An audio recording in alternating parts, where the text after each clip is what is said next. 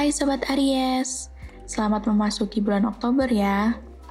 Oh iya, sepertinya di minggu ini kalian lagi benar-benar overthinking ya tentang insecurities kalian.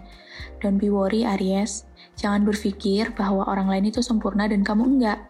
Ingat ya, setiap orang itu punya keunikannya masing-masing. Begitupun kamu. So, learn how to love yourself more ya.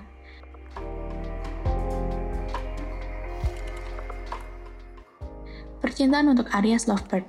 Pesanku satu aja, saling mengerti adalah kunci untuk menjalin hubungan yang tenang.